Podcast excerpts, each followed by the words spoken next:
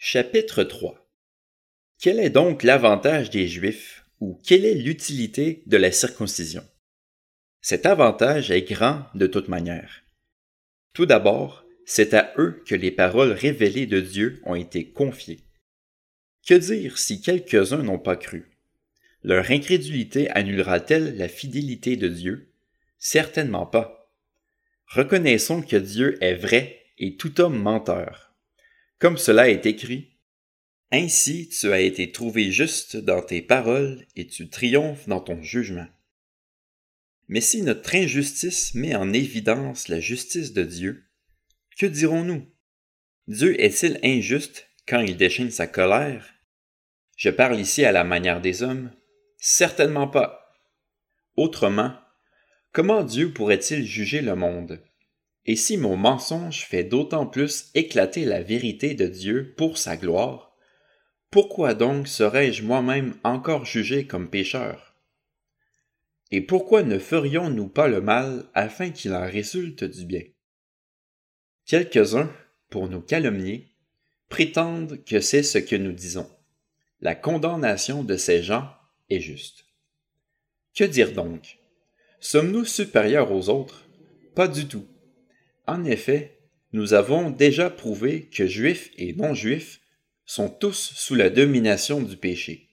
Comme cela est écrit, il n'y a pas de juste, pas même un seul. Aucun n'est intelligent, aucun ne recherche Dieu. Tous se sont détournés, ensemble ils se sont pervertis. Il n'y en a aucun qui fasse le bien, pas même un seul. Leur gosier est une tombe ouverte, ils se servent de leur langue pour tromper. Ils ont sur les lèvres un venin de vipère. Leur bouche est pleine de malédiction et d'amertume. Leurs pieds courent pour verser le sang. La destruction et le malheur marquent leur passage. Ils ne connaissent pas le chemin de la paix. Il n'y a aucune crainte de Dieu devant leurs yeux. Or, nous savons que tout ce que dit la loi, c'est à ceux qui vivent sous la loi qu'elle le dit, afin que toute bouche soit fermée et que le monde entier soit reconnu coupable devant Dieu. En effet, personne ne sera considéré comme juste devant lui sur la base des œuvres de la loi, puisque c'est par l'intermédiaire de la loi que vient la connaissance du péché. Mais maintenant, la justice de Dieu dont témoigne la loi et les prophètes a été manifestée indépendamment de la loi.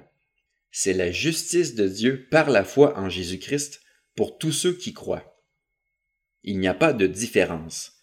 Tous ont péché et sont privés de la gloire de Dieu.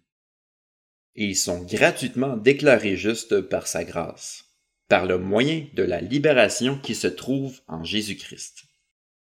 C'est lui que Dieu a destiné à être par son sang une victime expiatoire pour ceux qui croiraient. Il démontre ainsi sa justice, puisqu'il avait laissé impunis les péchés commis auparavant, à l'époque de sa patience.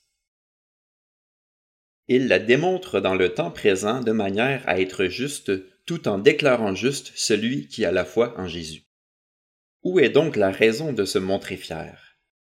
Elle a été exclue, par quelle loi? Par celle des œuvres? Non, par la loi de la foi. En effet, nous estimons que l'homme est déclaré juste par la foi, indépendamment des œuvres de la loi. Ou bien Dieu est-il seulement le Dieu des Juifs? N'est-il pas aussi des non-Juifs? Oui, il est aussi le Dieu des non-Juifs, puisqu'il y a un seul Dieu qui déclarera les circoncis justes sur la base de la foi et qui déclarera aussi les incirconcis justes au moyen de la foi. Cela signifie-t-il donc que par l'intermédiaire de la foi nous annulions la loi? Certainement pas.